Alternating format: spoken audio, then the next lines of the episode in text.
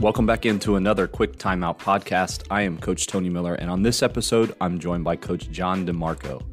Many of you may know Coach DeMarco from his weekly Get Better Basketball Coaching Twitter chats. Coach DeMarco is a proven winner and has some great coaching advice. To this date, this was one of my favorite conversations, and I think the coaches at every level will glean something from his wisdom and experience. Before we start, thanks to our sponsors at 323 Sports. If you're looking for a sports team dealer, you'll want to connect with the people at 323 Sports. Uniforms, equipment, coaching gear, and more. They have everything you need to run your athletic program. To find out more, visit 323sports.com. Now, on to today's interview with Coach Jon DeMarco.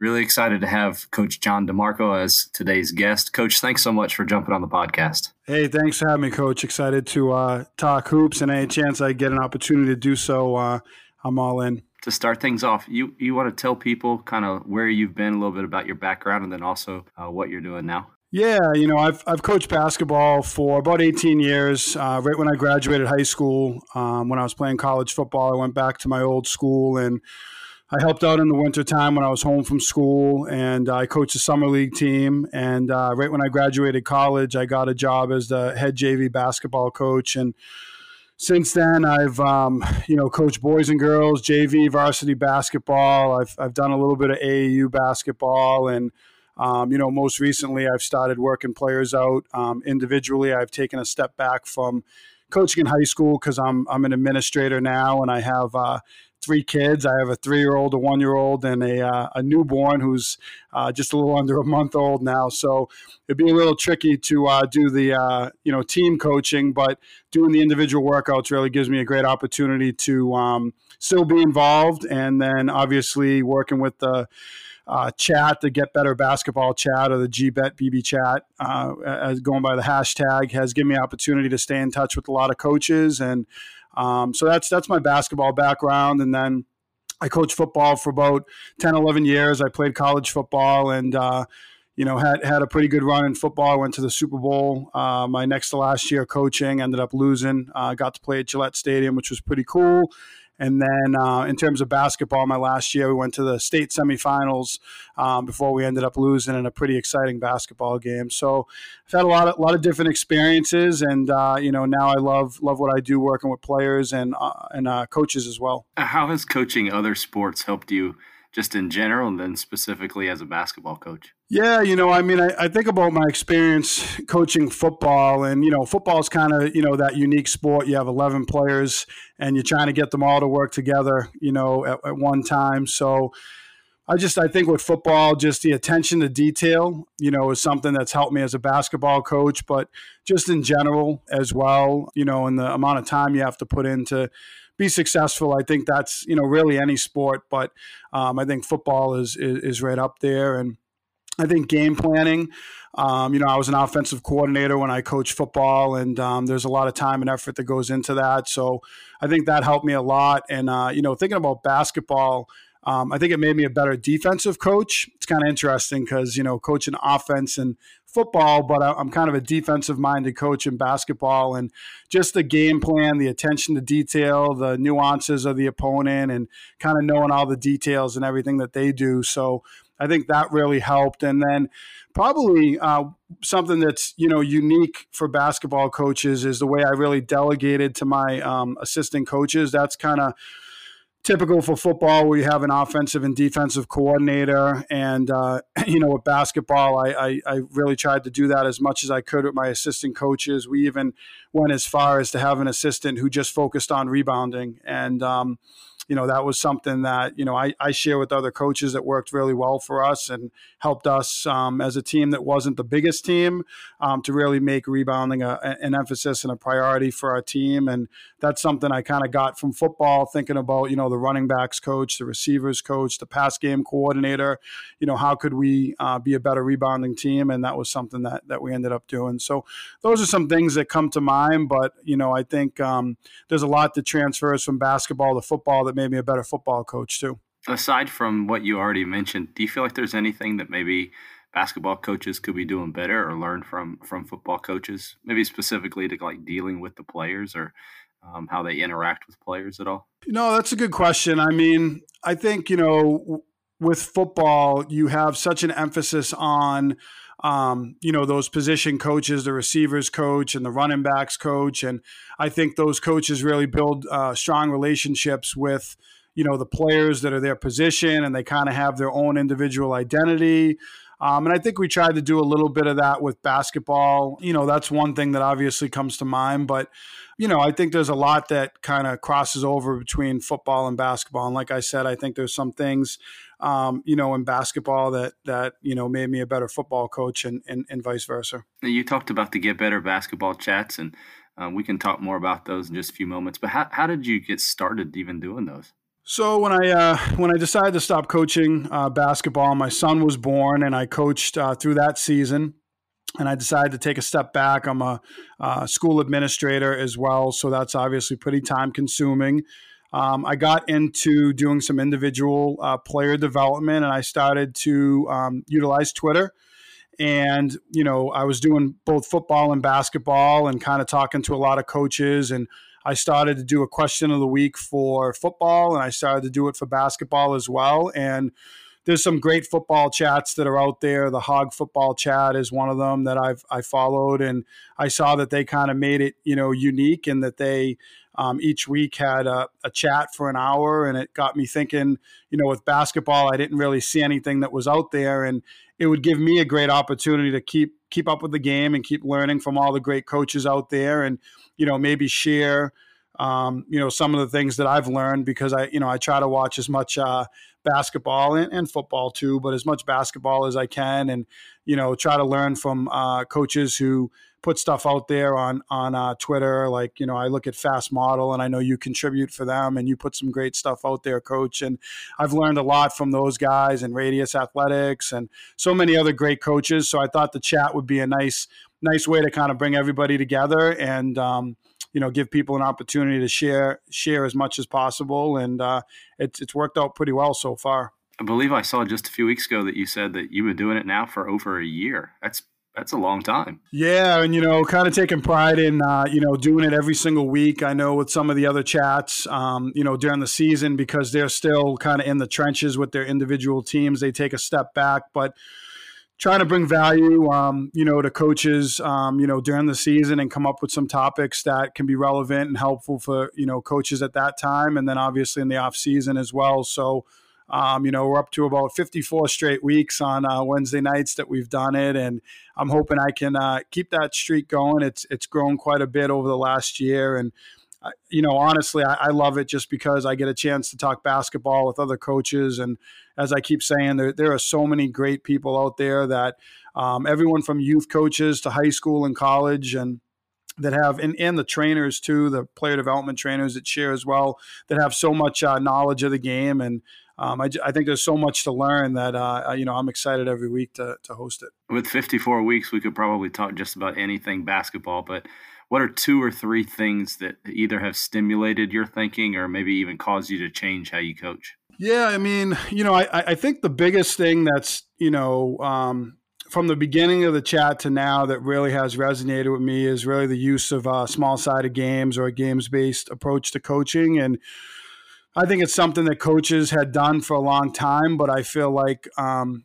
the specifics now and some of the uh, the small sided games that coaches have have shared and how it really kind of breaks the game down for players and you're using live situations to teach decision making. Um, that's definitely something that has um, you know really resonated with me over the you know the course of the last year and um, we've we've had a couple of chats that have included that. Our, our 33rd week, um, I actually just recently shared a blog out on this, um, was about incorporating SSGs into practice. And there was a lot of great ideas from coaches on, on you know, ways that, um, you know, you to break down different parts of the game that that you might not think about, you know. And then I think the other thing that really um, has stuck with me over the last year is really finishing.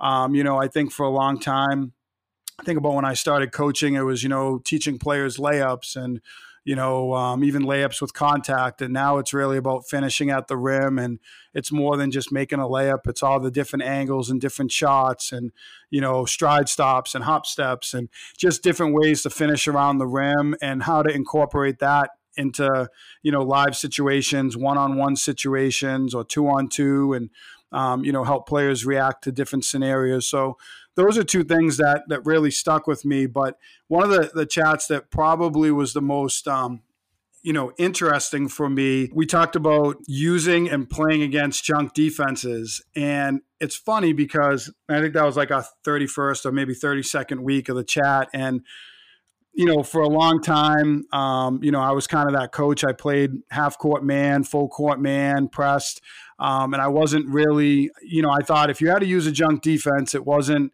you know, you weren't maybe doing a good enough job teaching man to man, or there, there was something you could have done better. And it was interesting because then I see Toronto go to it in the playoffs. And that was something I put out there in that week's chat. And it, it really got me thinking about it differently. And, you know, I, I have used it a little bit in the past, but there was some great insight from coaches and even some college coaches that, you know, thought about there's times when you have to use certain de- defenses and they could be to your advantage. And so it, it, was interesting because uh, there was still those coaches who were like, nope, I'm not using it. I'm dead set against it. And, you know, that was, you know, one side of it. And then other coaches who use it. Um, and then, of course, you know, how do you play against when teams, you know, in high school, you know, you get that box and one or that triangle and two on your players. And sometimes that can throw you for a loop. So, uh, coaches shared out a lot of different videos and suggestions for what they've done that's helped them to be successful against those defenses. So, that was kind of a, a unique one that, um, you know, brought a lot of answers and a lot of coaches together. And, uh, of course, some, uh, you know, some debates as well. Yeah, I just saw just the other night, I believe I was watching Houston and saw somebody triangle and twoing against uh, Russell Westbrook and James Harden, and yep. I think I saw boxing one two the other night against somebody. So yeah, those are uh, all three of those very good topics that maybe I can dive into a little bit later on another podcast.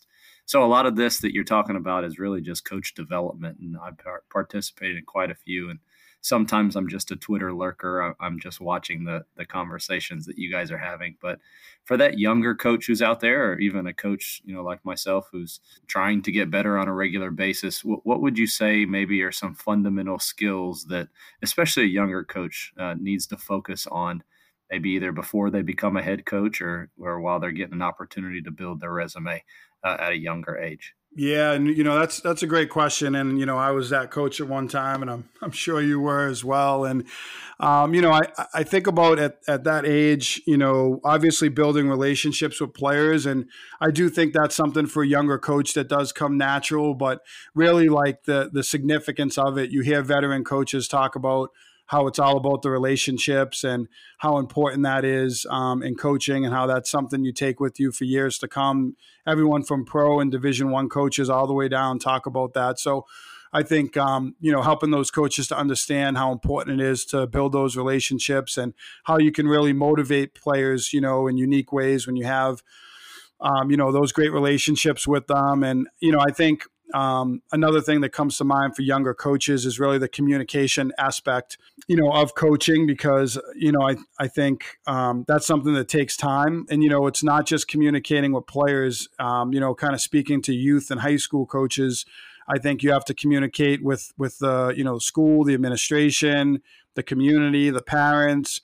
Um, so I think a lot more goes into coaching, obviously, than just those X's and O's. And I think sometimes when you're a young coach you're very excited to jump in and, and teach a, a certain drill or SSG, or you're going to be a great offensive or defensive coach.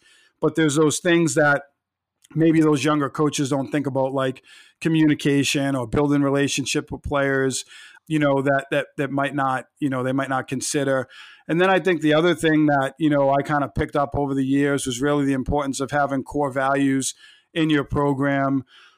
Um, this is something that you know we developed as a team, and we really we had you know a day of the week that was dedicated to our different core values. We had it on our shirts, and we we really built an identity around around that and our, our pressure defense. Um, kind of that identity goes hand in hand with those core values, and Um, you know, college programs definitely talk about it, but I feel like you don't hear a lot about that. If you go on Twitter and social media, you see the trainers sharing different moves that they do with players and you know, you see a lot of different offensive sets on there and maybe a little bit of defense, but you don't hear as, as much conversation about things like core values and team building, uh, which would be another one, communicating, relationships. Coaches talk about it, but you don't get as much insight into it. So those are some things I probably would share with a younger coach. And then obviously, you know, you get into the X's and O's and you know, it depends. I think everyone has kind of different philosophies on that, but communication, relationships, the core values, your identity as a program, I think, you know, you have to have those things if you're going to, you know, do this long for a long time and if you're going to be successful. Um, you know, and then the X's and O's obviously, you know, kind of take care of themselves, but that identity and those core values, I think, really establish your program and this is kind of a broad question, but um, the topic of game management, kind of changing gears to talk about a little bit of those X's and O's, but it doesn't have to be plays. It could be, you know, calling timeouts or anything like that. But just hearing from a coach who's uh, done it for a long time, I think this is a topic that really any coach of any age can always benefit from. But do you have any tips or suggestions or mistakes you've made or best practices, anything that would be helpful in relationship to game management? Yeah, that, that's a great question. Um, you know, obviously that's something for a young coach that uh, you kind of got to be in, in the fire, so to speak, and you kind of learn on the fly. And hopefully they get a chance to be an assistant and learn from a experienced uh, head coach in that regard. But you know, I, I think it's different how people um, manage the game. I've I've coached and been an assistant for coaches who won't call timeouts. I've been uh, you know they, they really try to hang on to them for whatever reason and that's not really been my philosophy. I you know I, I if i if i need to use them i will use them.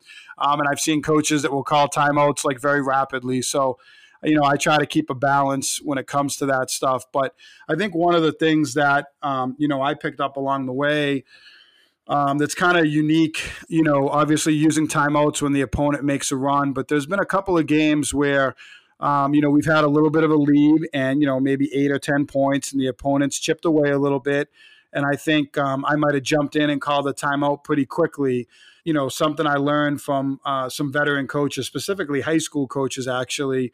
Um, you know, was kind of catch catch a good moment. Maybe you get a little momentum back. You come back down. You hit a three. Then you take that time out, and it's more of a positive for your team. Obviously, the other team made a run, but you've had a chance to respond and make a three pointer. And, you know, it's more of a positive thing. And, um, you know, there's times where the team makes a run and you have to call a timeout and you have to kind of stop the bleeding, so to speak. But, you know, knowing your team and kind of having that veteran group that can kind of respond, then you take a timeout, you regroup, you make a minor adjustment that you need to make, and you come back out there from a game management perspective, that was something I picked up on. And then, you know, I think the other thing, you know, for me was was really practicing those situations uh, as much as possible in practice and thinking about how those would transfer, you know, into the game. So we really tried to put the kids in situations where you know, there's X amount of time left, and both teams are in the one and one, and neither team has a timeout, and you know, so players have to learn to make decisions and adjust on the fly, and then you know, we would coach them up afterwards and talk to them, and then we might run it back a second time, and putting players in those positions um, made me a better game manager because I really had to think about what I would do in practice and coach the players ahead of time. And you know, I found that when we got into games, you know, I would I could make those decisions a lot more comfortably than if I hadn't gone through that you know that situation and um, you know one other one other thing that kind of comes to mind just as a piggyback off that we were in a, a state semifinal game and um, it, we were down actually pretty big early in the game. We, we came all the way back. We ended up winning uh, at the end of the game. Um, it was pretty pretty exciting, you know, experience. But we scored uh, late. We got fouled. We we hit a free throw, and there was maybe about I don't know 12 seconds left in the game, and I took a timeout. And you know that's not always typical. Um, you know, from coaches, usually it's the uh, you know the offense that might take that timeout but I just knew from having scouted this team and you know kind of knowing my own team that we really had to like get organized. We had to set up what we wanted to do defensively and try to dictate the tempo of this next possession with our pressure defense. And I also knew that this team had two great players that could just get the ball in chaos and they could hit those those crazy you know game winning shots. So you know I called a timeout in that situation, which might have been a little bit unorthodox, but you know I knew my team, and you know some of that goes back to practice, and some of that goes back to you know what I kind of had learned over the years as a coach. So you know that's another thing that comes to mind you know in a situation where again i think the offense usually would call timeouts there but i felt like it was an advantage for us to have a set defense rather than have that chaotic possession where the offense was running around with two great players. And, you know, it ended up working out in our favor. But, um, you know, it probably made me look better that it did work out that way. But I was I was pretty confident, you know, that that, that was best for our team. However, you know, however the chips were going to fall in that situation. So as people listen to this, they can obviously tell that you've had a lot of experience. And I like to ask this of our coaches who have done this for a while. But if you had you know one piece of advice that you could give to your younger self what would it be that's that's a good question and that's something actually that i have you know i've thought about now that i've kind of been removed from it for a couple of years. And one of the things that i think really comes to mind for me is you know not over coaching i'll never forget And i was playing college football. Uh, i was play, I played at merrimack college division two. Uh, my coach, Jim Murphy, at the time, he had played for the New England Patriots as a quarterback, and he was about 27, 28 years old, young, up and coming coach. we were running a, a, a pattern, a double post pattern, and one of them's called the handshake post. I won't get into all the details with the basketball coaches out there, but I'll never forget. He he's, he looks at the receivers coach and he says, "Don't overcoach it." He's got to cut across the safety's face, and that's it. And that's going to open up the deep pass. And he kept saying to him, "Don't overcoach it."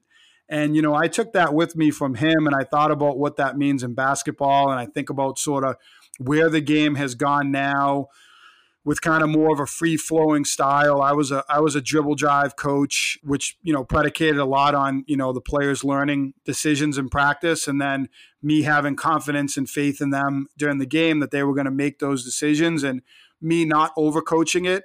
I think as a young coach, sometimes you hang your hat on I'm going to run these sets, and the players are going to do everything I tell them, and they're going to execute it. Uh, you know, everything from the way they pivot to the way they pass, and um, I do see that a lot with young coaches. And I, you know, I would tell them, you know, not to overcoach. And you know, I was that young coach, and I came in, and you know, I had my sets that I was running, and you know, as I, I learned and and you know over the years I, I, I gave up a lot more control to the players and I really entrusted them to make decisions. And for me, it became a lot more about teaching kids how to play basketball and how to make decisions. I mean, we ran some sets, but um, you know that free flowing style i think a lot can be said about that because if you look at a lot of the possessions and the sets that are running games i think a lot of times it comes down to the end of the shot clock or you know there's chaos or there's transition opportunities and I really wanted to teach players to, you know, to make decisions on their own and, and really try to support them in practice and then have confidence in them in games. So, you know, I would tell my younger self to, uh, you know, let go a little bit, you know, maybe loosen up. And um, I think that's probably a lot of younger coaches, hopefully that, that, you know, listen to this podcast and, you know, hesitate to maybe give up some of that control and, you know, teach that decision making in practice. And, you know, and I think the other thing, that probably comes to mind, you know, for me is, you know, how you utilize your assistant coaches. If it's a young varsity coach, you know, really getting the most of them. It doesn't have to be all about you. You don't have to be the smartest guy in the room. Um, you can get a lot out of your assistants. And, you know, my, my brother, uh, Rich, who's actually a little bit older than me and coached me when I was younger, was one of my assistants and he was amazing. He was a great player development coach and I learned so much from him and my other my other assistant coach Danny was also uh, a great great coach and he did a lot with rebounding. So I gave up a lot of that control to those coaches. So I mean, I guess it's kind of the common theme is that, you know, it's okay to let go a little bit and uh, you know, give people opportunity, the players to be successful, their decision making in games, as long as you're coaching them up in practice, and then your assistant coaches, um, you know, really getting the most out of them and having confidence in, in their abilities, and it's a lot easier that way than trying to do everything on your own. Um, and you'll find that you can get so much out of those assistant coaches if you use them correctly. All of this has been fantastic, but I want to be mindful of your time. But where can coaches connect with you and maybe even jump in on the chats that you have? Yeah, so every Wednesday night we have the the, the hashtag is GBetBB chat. And that started, like I said before, a year ago. And coaches can certainly uh, chime in on Wednesday nights at 8 p.m. Eastern time.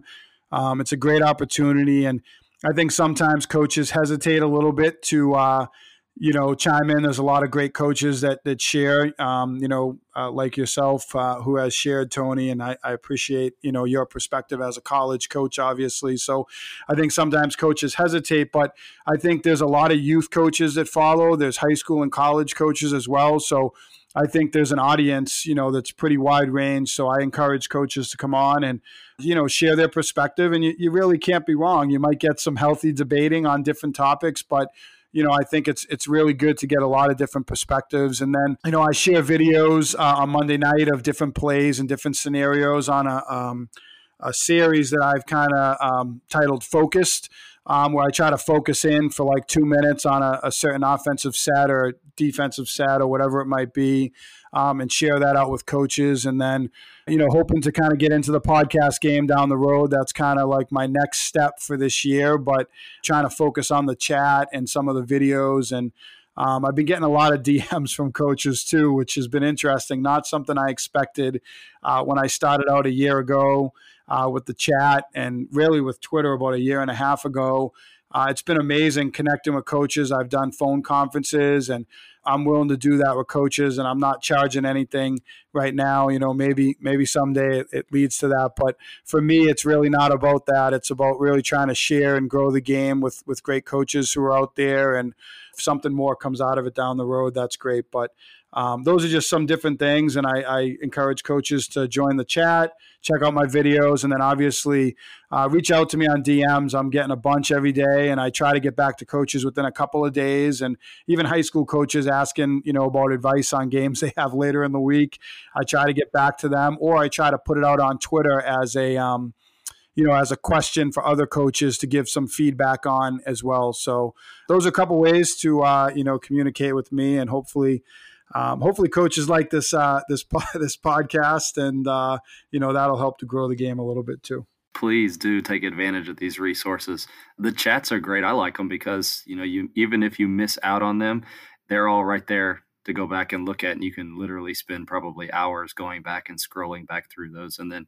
Um, even your videos this last uh, you did it i believe it was last night the one with the press offense the press breaks is that right yep yeah, yeah, and I've I've actually got a couple of um couple of coaches who reached out um, having trouble with pressure defenses, youth in high school actually, and um, you know, it's funny because I always try to tell them like, and, and I, I know you know this, especially as a college coach, it's like it's not as easy as, you know, you run this setup and it's going to break the press 100% of the time.